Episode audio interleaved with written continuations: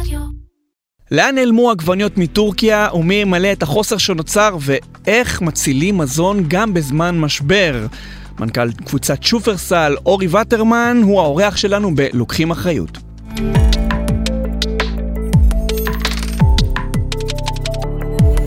בעקבות מלחמת חרבות ברזל, המודעות לאחריות תאגידית ואימפקט במגזר הציבורי והפרטי עלו לראש סדר היום הציבורי.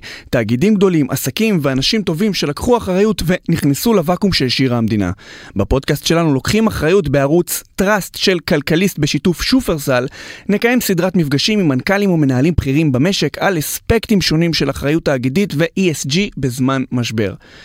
איתי נמצאת אורית אה, ברוורמן, היא יועצת ESG לחברות, אורית תלווה אותנו לאורך כל המפגשים. שלום אורית. שלום.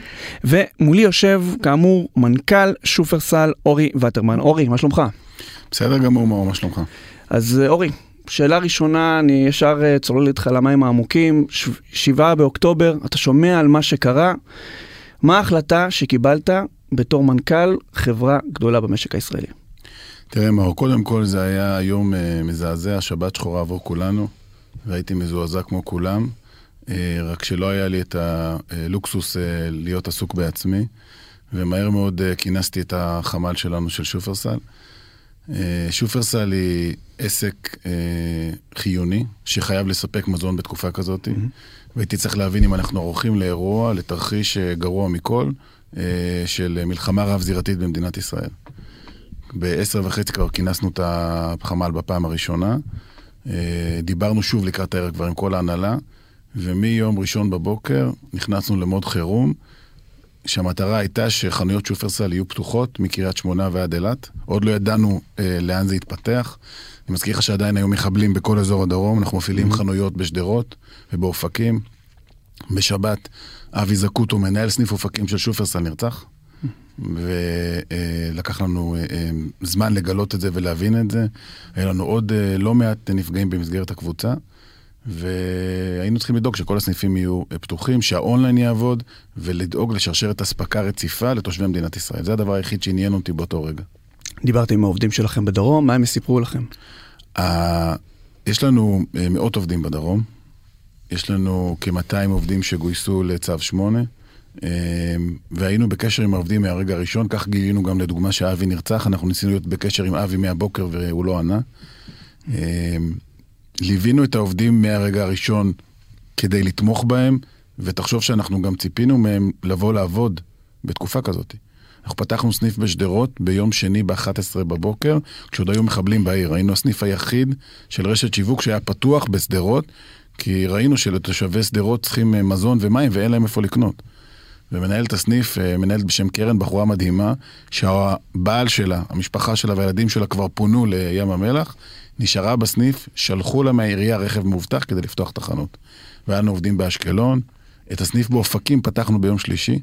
תחשוב על עובדים שפותחים סניף שמנהל שלהם נרצח ביום שבת, ואת כל זה עשינו מתוך הבנה שאנחנו אחראים לזה שיהיה מזון ומים לתושבי מדינת ישראל. העובדים של שופרסל הם באמת משהו יוצא דופן, מסורים מאוד, וקודם כל רואים את הלקוח לפני שהם רואים את טובתם האישית. ואיך מתנהל, איך מתנהל העסק בזמן מלחמה? אנחנו סוג של, כבר נכנסנו לאיזושהי שגרה. תחת uh, זמן uh, חירום. כן, כרגע, כרגע אנחנו באירוע אחר. בעצם uh, כרגע, בערך שבועיים אחרי שהתחילה המלחמה, נכנסנו לסוג של שגרת מלחמה. כל החנויות כמובן עובדות, האונליין, גם חברות הבנות שלנו, כמו בי וכמו חברות אחרות. ואתה מתייחס כרגע למציאות שמצד אחד יש לך עובדים בצו 8, הרבה מאוד חיילים שצריך לתת להם פתרונות, העורף וכולי, ומצד שני לנהל חברה עסקית. שצריכה להתנהל גם בתקופה כזאת, אפרופו השיח שלנו לגבי ESG בתקופת מלחמה. אנחנו תכף עוד ניגע אה, ב-ESG, גם אה, אורית אה, פה תהיה להזדמנות אה, להשחיל, להשחיל איזושהי שאלה, אבל עוד שאלה אחת לפני. בוא נשווה רגע בין משברים. היה לנו את משבר הקורונה, כן. אנחנו ראינו בזמן הקורונה שאנשים הסתערו על הסופרים, היה להם איזה קטע עם נייר טואלט, וכמובן ישבו בבית ורק הזמינו מוצרים כי הם לא יכלו לצאת, ואני מניח שהעסקים אצלכם, גם לפי הדוחות, חוו התפוצצות גדולה. הרבה מזומנים נכנסו דווקא אליכם כי אנשים... עברו למוצרי בסיס. האם אנחנו בזמן המלחמה רואים משהו דומה? כי הייתה איזושהי הבלחה, פיקוד העורף אה, הוציא איזושהי הודעה וראינו אנשים הולכים אה, לקנות אה, בקבוקי מים ושימורים בסיטונות. לא, לא, זה לא אירוע קורונה, בסדר? מה שדומה שיש פה משבר, שחברה עסקית כמו שופרסל, תחשוב שופרסל זה חברה שמוכרת בשנה כ-15 מיליארד שקל. בסדר? Mm-hmm. יש לנו מעל 400 חנויות, אנחנו בדר... ואנחנו מספקים מזון בעיקר, מזון ופארם. אנחנו יודעים פחות או יותר לצפות את הצריכה שתהיה. מה שקורה באירועים כאלה כמו קורונה או כמו מלחמה זה שהצריכה היא לא עובדת על פי הסטטיסטיקה, בסדר? בקורונה תחשוב שכל העולם היה באיזשהו אירוע, הוא היה סגור, אנשים לא נסעו לחו"ל, ואנשים אה, אה, לא יצאו מהבית, ובעצם שופרסל הפכה להיות הקניון השכונתי. Mm-hmm. זה לא אותו אירוע. כרגע רק מדינת ישראל נמצאת במלחמה, העולם באירוע אחר, והמצב רוח הוא מצב רוח פחות טוב, בטח בהתחלה. אז אנשים גם אה, לא כל כך רוצים להתפנק ולא קונים דברים, אתה יודע, נגיד יין ובשר וכאלה דברים.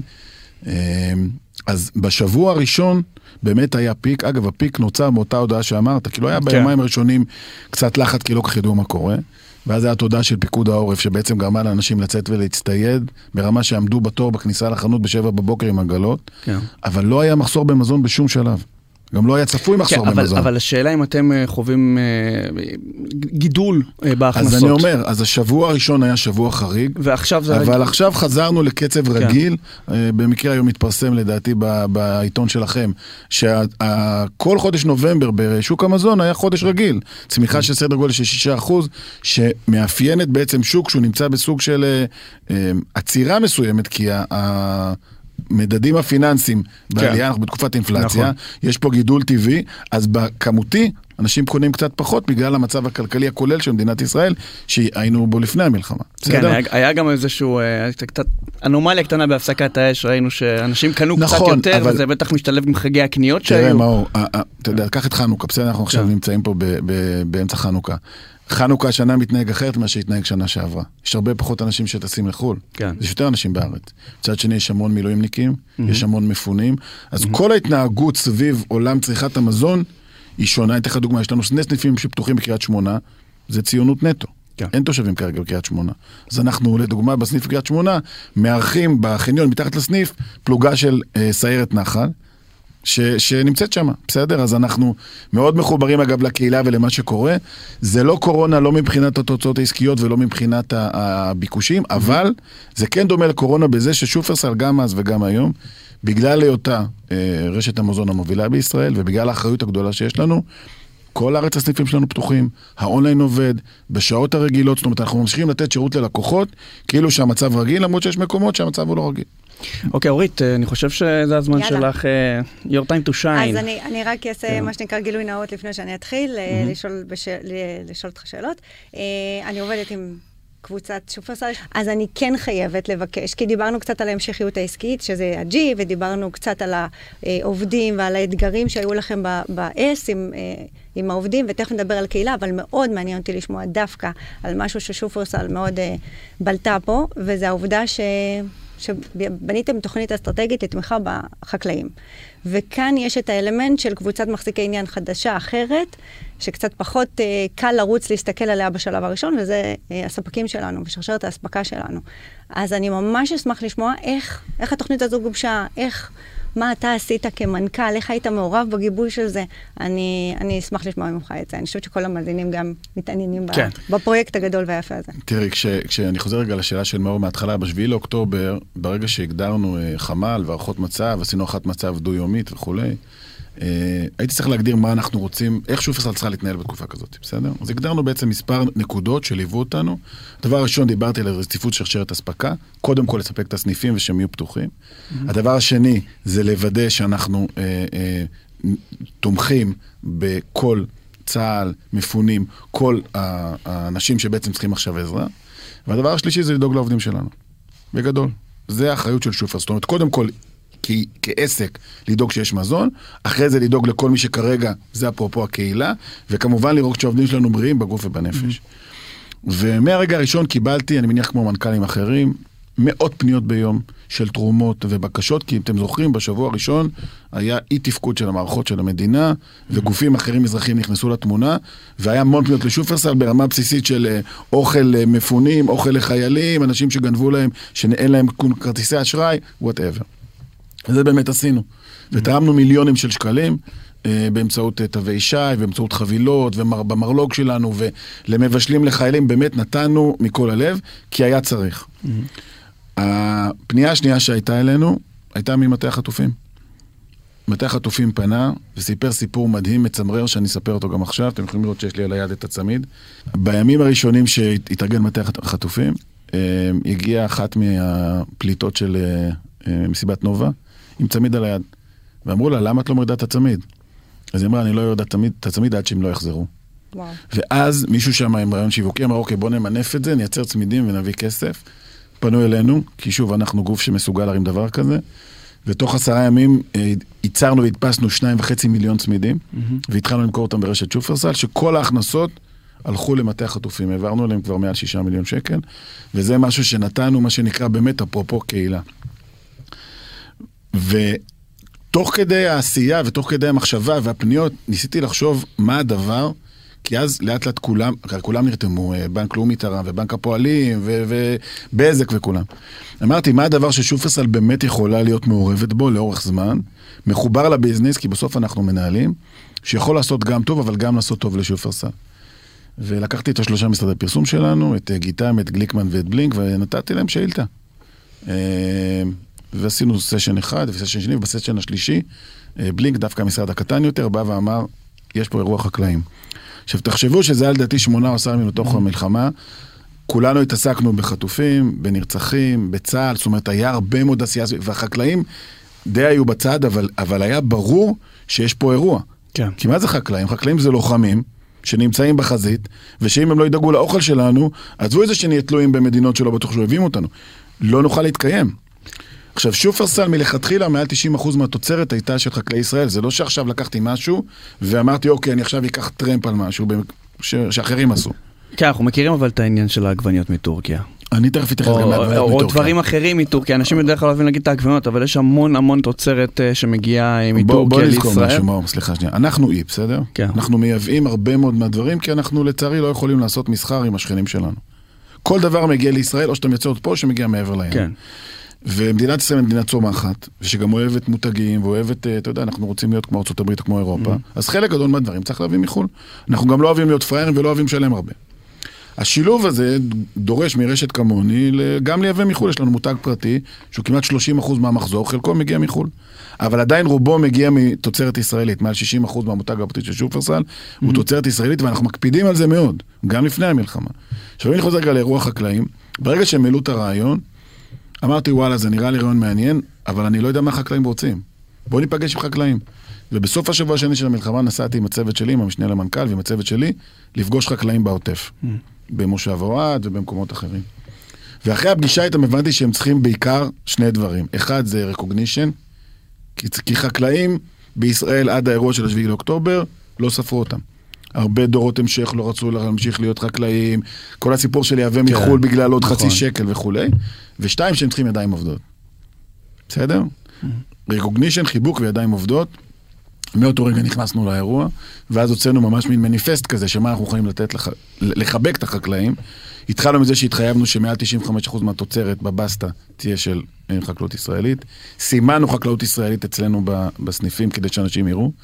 התחייבתי בפני חקלאי העוטף, שכל סחורה שתצא מהם, כל סחורה אני קונה, גם אם היא לא באיכות מי יודע מה, נתנו להם, אה, אה, הקדמנו להם תשלומים, ולא פחות חשוב, אפרופו ידיים עובדות, מאותו רגע, כל שבוע, שני מיניבוסים של שופרסל פעמיים יוצאים, שני אוטובוסים, ומתנדבים על חשבון שופרסל, מדבר איתך על מאות עובדים בשבוע. אה, וזה היה מדהים לראות מה זה עשה, ואז גם עשינו קמפיין בטלוויזיה והתחברנו, ומה שהיה מדהים לראות, אורית, זה. החקלאים רצו לדבר בטלוויזיה על שופרסל. זה לא שהיינו צריכים לבקש מהם, כי כל השנים שופרסל עטפה אותם, ועכשיו עוד יותר. אנחנו לא מתכוונים להפסיק עכשיו. זה חיבור שהוא חיבור נכון, וגם עכשיו אנחנו עושים את זה. הייתי בסיור חקלאים גם בצפון. כן. פשוט גיבורי ישראל. הם נמצאים על הגבול, והם מסכנים את עצמם והם לא מתפנים משם. כן, זו הסכנה... המהות, רגע, זו אני... המהות של אחריות תאגידית, דרך כן. אגב. למצוא את, ה, את התחום שבו זה גם פוגש את מחזיקי העניין שלך, וזה גם פוגש את ליבת הפעילות העסקית, mm-hmm. ובחלק, בעניין הזה אני חושבת שזה מדהים. כן מעניין אותי, מאחר והייתם באמת בין הראשונים שיצאו עם מהלכים אסטרטגיים גדולים, זאת אומרת, אה, ותכף נדבר על זה, האם באמת אתה מרגיש שהאחריות תאגידית נתנה לארגון איזשהו, איזשהו רזיליאנס כזה, יכולת אה, להגיב מהר בתקופות משבר? זאת שאלה שאנחנו באמת מנסים לברר אותה עדיין. נשים את זה רגע בצד, מאוד מעניין אותי לדעת אה, אם היציאה הזאת עם הקמפיין, אם קצת... אה, להיות ראשון, mm-hmm.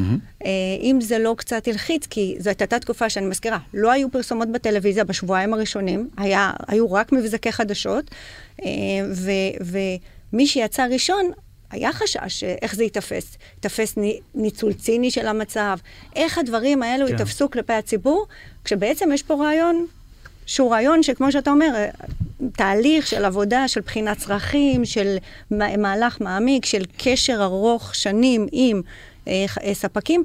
איך זה היה לצאת עם הקמפיין הזה? כאילו, איזה חששות, איזה אתגרים ואיך צלחתם אותם? תראי, יש פה שילוב של יכולת של ארגון שאת מכירה אותו, שבאמת עשה ESG קודם והיה טוב לחקלאים קודם וזה, וניסיון של להבין שאם אתה עושה משהו שהוא נכון והוא טוב, אז הוא לא יהיה ציני.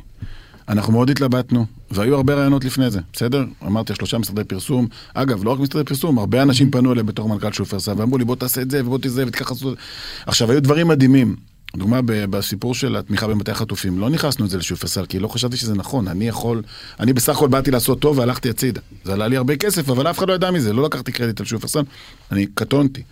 אבל באירוע של החקלאים, ברגע שהבנתי שזה אמיתי ואני יכול לעזור להם, וזה מתחבר לערכים של שופרסל, ואת מכירה את הארגון שלנו, ארגון שהוא באמת טוב עם החקלאים לאורך שנים, גם לא פחדתי שיקרה לי משהו כמו שקרה למתחרים שלי. עכשיו, באחד מה... התראיינתי באחד מהערוצים, וחקלאי אמר בשידור שמשהו על זה ש... שפסלו לו סחורה. ואז אמרתי, מה, בביטחון מלא... בגלל שהיא נראית לא טוב? כן, הרי איך כן. עובד בדרך כלל תהליך חקלאים? הרי כן. הישראלים בצדק רוצים סחורה איכותית על המדף. אז מה שהחקלאי שולח מגיע לצורך העניין למחסן שלנו בשום, למרכז הלוגיסטי, עוברים על זה, ומה שלא טוב, מורידים. חקלאי יודע שאם הוא לא מביא סחורה איכותית, אז הוא לא יכול למכור אותה. אני נתתי הנחיה בשביעי לאוקטובר, שלא משנה מה מביאים, אנחנו שמים בבסטות. ואז באותו, באותו רעיון, אז איזשהו חקלאי אמר, והיה לי את הביטחון בלי לבדוק, להגיד לו שבשופרסל זה לא ככה. ובשופרסל זה באמת לא ככה.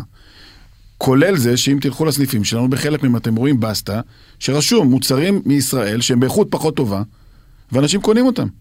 כי אנשים בסוף, ברגע שאפרופו mm-hmm. ESG, אתה מדבר על הרגש ועל הקהילה ועל האחריות, הרי כולנו בשביעי לאוקטובר משהו אה, קרה לנו שהוא, אנחנו לא נחזור להיות מה שהיינו. אז הגאווה יותר חזקה, מה... הגאווה הלאומית יותר חזקה מהאסתטיקה, אתה אומר.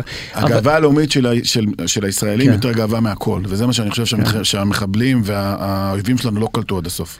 כן, יש עוד שאני רוצה לחזור איתך עוד אה, חצי צעד אה, אחורה לגבי התוצרת המקומית, על העגבניות ספציפית, אנחנו רואים שהתחילו להביא עגבניות מירדן. כן. זה בעצם המדינה החלופית, נקרא לזה ככה, לתוצרת, כי בסוף יש איקס צריכה שהמדינה הזאת משמעית. לוקחת, אנחנו לא יכולים uh, לגדל פה יותר, אולי הם ישימו את זה כעדיפות, אבל כרגע זה לא אני... לא קורה.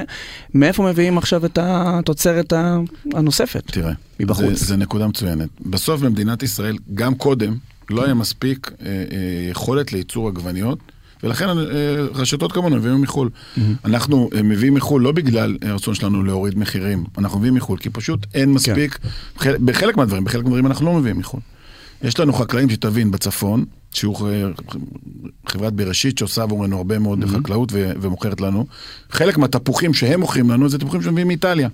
כי אין מספיק תפוחים בארץ, mm-hmm. אז הם מוכרים את זה לשופרסל. אז אם בסוף תהיה שאלה לצרכן הישראלי, האם אתה מוכן שנביא עגבניות מחו"ל, או לא לאכול עגבניות, אני מניח שהתשובה הבאה תהיה תביא מחו"ל. כן. לא מדבר כרגע על אנחנו טורקיה. אנחנו חיים בעולם גלובלי, אין מה לא, לעשות. לא, טורקיה כן, כרגע כן. זה סוג של סדין אדום. כן. אבל אנחנו מאותו רגע עסוקים, א', בלדאוג שהחקלאים שלנו mm-hmm. יזרעו כדי שיהיה לנו עגבניות גם לעתיד, בסוף זה סייקל של כן. שלושה חודשים, ולמצוא מקומות חליפ, חליפיים למצב שהעגבניות יהיה חוסר. יש לכם אלטרנטיבה מעניינת? אז יש כל הזמן אלטרנטיבות כן. מעניינות, אנחנו לא מביאים מטורקיה, mm-hmm. כי אמרנו שלא נביא מטורקיה, אבל גמרתי גם בכלי תקשורת. אם נגיע למצב שלא יהיה עגבניות בישראל, אנחנו יכול להיות שנצטרך להביא גם מטורקיה. כן. כי בסוף האחריות שלי זה שיהיה אוכל, גם לחיילים וגם לאזרחים וכולי. אז אנחנו עושים את המאמץ ביחד עם החקלאים שלנו, אה, ויש לנו פה אחריות בעצם לדאוג שיהיה מזון. כן. אז אני רוצה לשאול עכשיו, כן. עיתות משבר ומלחמה, ובאמת יש את ה... כמו שסיפרת, את כל המיילים ואת כל הפניות, והיה את העובדים, ואחרי זה היו את הקהיל, מהלכים לקהילה, ואת הפעילות לחקלאים, ו... עומס רב של עשייה, ואיך אנחנו מתחברים עם uh, מיזמים שוטפים. איך אנחנו משמרים את כל המיזמים הרגילים. אנחנו מכירים את שופרסל מעולמות הצלת המזון, צמצום בזבוז מזון, ביטחון תזונתי, הכל מתחבר ביחד, יש איזה אספקטים uh, חשובים, חברתיים, uh, כלכליים וסביבתיים. פרויקטים כאלה היו צריכים רגע, לשים רגע בצד, כי זה צוק העיתים, או ש... הצלחנו איכשהו לשמר את הכל. תראי, קודם כל ברמת הפוקוס הארגוני, ברור ש, שזה זז הצידה, כי אה, אני מזכיר לך שדקה לפני זה דיברנו לקחת את העולמות שאנחנו עושים סביב הצלת מזון וביטחון תזונתי וחיבור להייטק ופודטק וקהילה, ורצו לעשות משהו מאוד מאוד גדול ששמנו אותו כרגע בצד. אבל התשתית שעשינו, אה, בואו בוא רגע נבין את ההיקפים ואת המספרים. כן. שופרסל השנה הזאת תציל מזון בסדר גודל של 100 מיליון שקל. סדר גודל של חמישה טון מזון, שזה בערך 30-40 אחוז מעל מה שהיה שנה שעברה. אנחנו מ-100 סניפים בערך שבסוף אה, יום היו דואגים להעביר mm-hmm. את המזון שלהם לטובת אה, עמותות ונזקקים, הכפלנו את זה כמעט ל-200. יש פה עשייה שוטפת שאנחנו עושים, שבעצם עושה טוב לקהילה. איך אתם מצליחים להציל כל כך הרבה מזון? מה אתם עושים דה פקטו? זה מודעות של מנהלי הסניפים, כן. תהליכי עבודה, חיבור מדהים שיש לנו עם לתת. חיבור מדהים שיש לנו לתת שבעצם שולחים ניידות שלהם וכולי, ולשים על השולחן את העובדה, תראה, כשאני נכנסתי לתפקיד לפני שנה וחצי, הקמתי אגף תקשורת תאגידית שמנהלת אותו טלי תובל, וחלק מהגדרות האגף היה הנושא של ESG כמנוע משמעותי בארגון, כתפיסה. אני שמח לראות שבתקופות כאלה, כמו שאורית אומרת, וכמו שהציבור רואה, הדברים מתחברים. כי בסוף שאלו אותי הרבה פעמים, רגע, אבל איך זה טוב לעסקים? שאלו אותי שאלה שהיא על פניו יש לה שכל. איך יכול להיות שאם אתה עכשיו מונע צמצום של בזבוז מזון, ועשינו קמפיין בטלוויזיה שקרא לאנשים לצרוך פחות, אתה בעצם אומר לנו לא לקנות אצלך? ואני אומר, זה הרבה יותר מורכב מזה. אני בסוף חברה שרוצה לעשות טוב, ואם אני אעשה טוב, אני מאמין שזה יחזור אליי. אז דברים שהיו על הפרק טיפה זזו, בשוטף המשכנו להתנהל אותו דבר, ובשבוע הבא, בעוד שבועיים, אנחנו עושים את הפעילות השנתית שלנו עם לתת, שאנחנו בעצם אורזים חבילות מזון בהיקפים מאוד מאוד גדולים ותורמים אותם. עצם העובדה שהארגון היה ארוך גרם לנו בהרבה יותר קלות לתרום בתקופה הזאת, אפרופו תרומה לקהילה, אה, מה שליאת עשתה, זה דברים שהיא עושה בשוטף סביב הצמצום, אה, בזבוז מזון והביטחון תזונתי. חלק גדול מהפניות שלנו אנשים שאין להם אוכל. אין להם כסף לקנות אוכל, אין להם איך לקנות אוכל, תשלחו לנו וכאלה דברים. אז הפלטפורמה שבנינו תפקדה בצורה מצוינת במלחמה. וחשוב להגיד שזה מאוד מאוד קריטי עכשיו, שאנחנו יצאנו ממשבר הקורונה עם שיעורים גדול, גדולים יותר של אוכלוסייה שלא נמצאת בביטחון תזונתי. Mm-hmm. ואני חושבת שהמצב הכלכלי שנכנסנו אליו אה, למלחמה, איתו למלחמה, כן. ושנצא, כן. מה, כנראה, נמשיך להיות בו ונצא מהמלחמה במצב כלכלי קצת פחות טוב, תגרור אה, הרבה יותר משפחות להיות לי, בסיטואציה בדיוק, הזו. יש לי, יש לי גם שאלה על זה, זה, כן. זה, זה, זה נקודה מעניינת, גם מבחינת האחריות, אם אתם עובדים לתת, אז כבר כאילו אנחנו מצליחים למצוא איזה שהם פתרונות כדי uh, להכיל את מי שרעב. Uh, אבל בוא נדבר רגע שנייה מבחינה עסקית. אנחנו רואים שהשנה הקרובה, 2024, הולכת להיות לא פשוטה מבחינה עסקית, כל החצים מסמנים על מיתון. Mm-hmm. אנחנו גם מראש נכנסנו למלחמה הזאת, כמו שאורית אמרה, במצב כלכלי לא מזהיר, יש לנו סביבת ריבית גבוהה, מדד המחירים uh, מצביע על עלייה. ואם מוסיפים לזה גם את המלחמה והמשבר שעובר את המדינה עכשיו, 2024 באמת תשים את ענף המזון, הקמעונאות אה, בבעיה, זה תחום, התחום שלכם, של אה, סופרים, הוא תחום עם שולי רווח מאוד נמוכים ביחס למחזור, וכל מכה קלה בכנף יכולה אה, ממש להעביר אתכם להפסד. איך אתם נערכים לשנה הזאת? קודם כל, כל מה שאמרת הוא מדויק, וזה גם שונה. תחשוב שבתקופת הקורונה נכנסנו, אחרי זה היה סביבת ריבית, סביבת ריבית אפס, נכון. אז גם אנשים היה להם הרבה כסף. כן. אנחנו נערכים לשנה מאתגרת, אה, בעיקר בגלל המאקרו שאתה מתאר, ואנחנו גם לא יודעים איך היא תתחיל, אנחנו לא יודעים מתי המלחמה תסתיים ואיך זה ישפיע. אה, אנחנו אה, עסוקים כל היום בהתייעלות, לדוגמה, mm-hmm. מחפשים בהתייעלות בהוצאות, איפה אפשר לחסוך הוצאות. אנחנו גם מאוד מאוד רגישים לנושא המחירים, בגלל מה שאתה מתאר, ואנחנו מתכוננים לשנה שהיא לא תהיה כמו השנים הקודמות.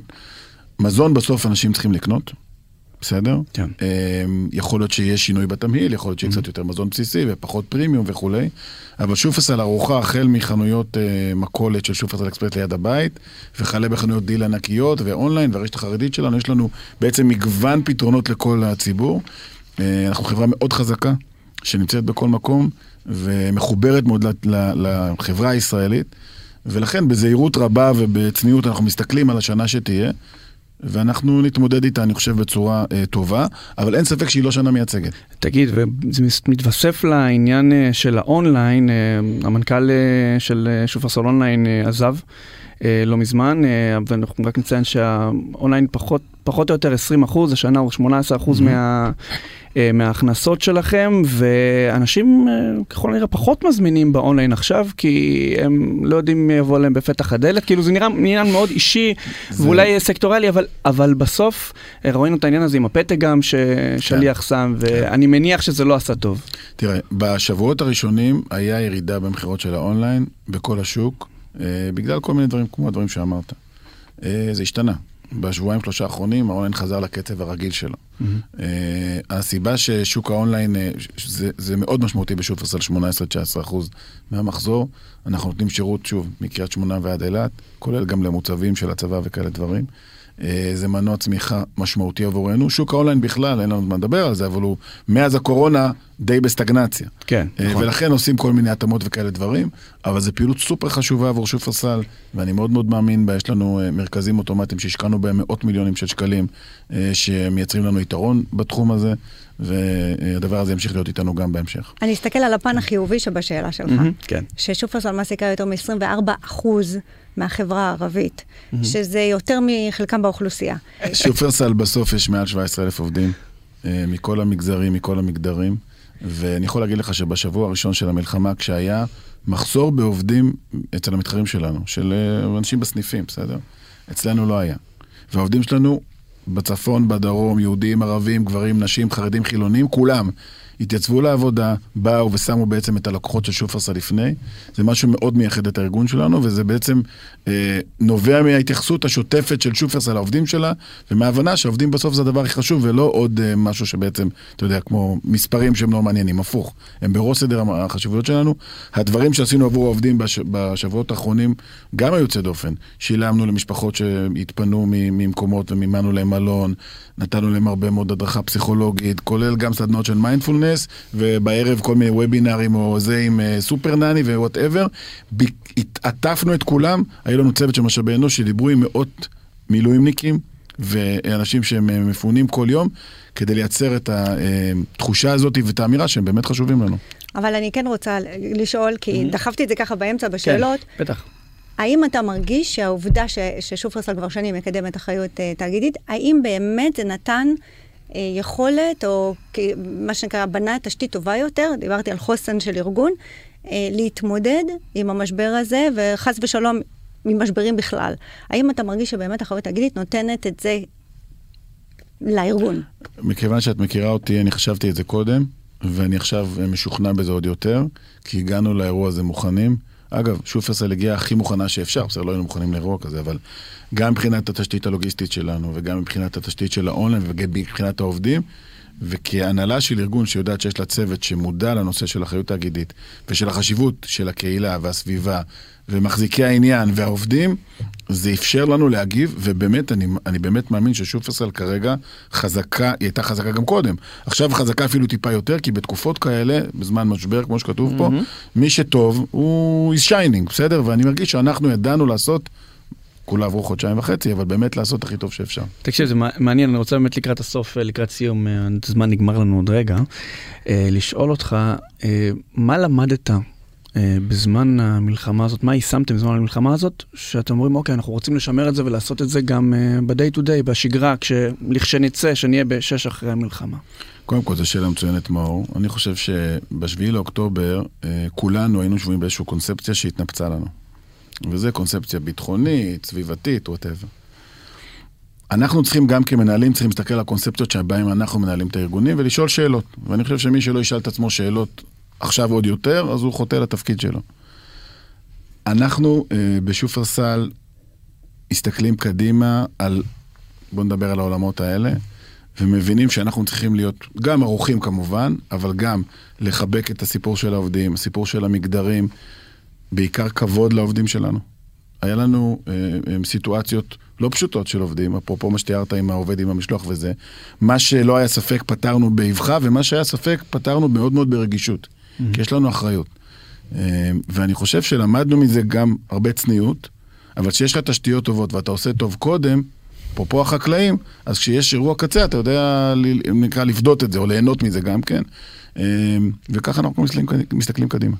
כן, טוב לשמוע שאולי אה, בסוף נצא קצת אופטימיים מהמלחמה הזאת. כמו כל משבר, אנחנו, אנחנו תמיד בדיוק. לומדים עוד משהו. כל משבר הוא הזדמנות, אומרים. כן, זה קצת קלישאה, כן, אבל הנה... זה קצת קלישאה בסיטואציה הזאת, אבל... אבל ניקח מזה טיפה את האור שיש. אבל אנחנו חייבים, אנחנו נמצאים בכזה, בווילה בג'ונגל. כן. כמדינת ישראל פה עם כל מה שמוקף, אז אנחנו חייבים למצוא את האופטימיות ולהמשיך להאמין, ואני באמת מאמין שיהיה בסדר. כולנו תקווה. אה, אורית, תודה רבה לך שהיית איתנו. אורית, תודה. תודה רבה גם לך. תודה לכם. היה נהדר, אה, ותודה רבה לכם שהאזנתם או צפיתם לפרקים נוספים של הפודקאסט, לוקחים אחריות. אתם מוזמנים להיכנס לאתר כלכליסט, ליוטיוב ולפלטפורמות הפודקאסטיים השונות, ספוטיפיי, אפל, מה שתבחרו. נתראה בפרקים הבאים.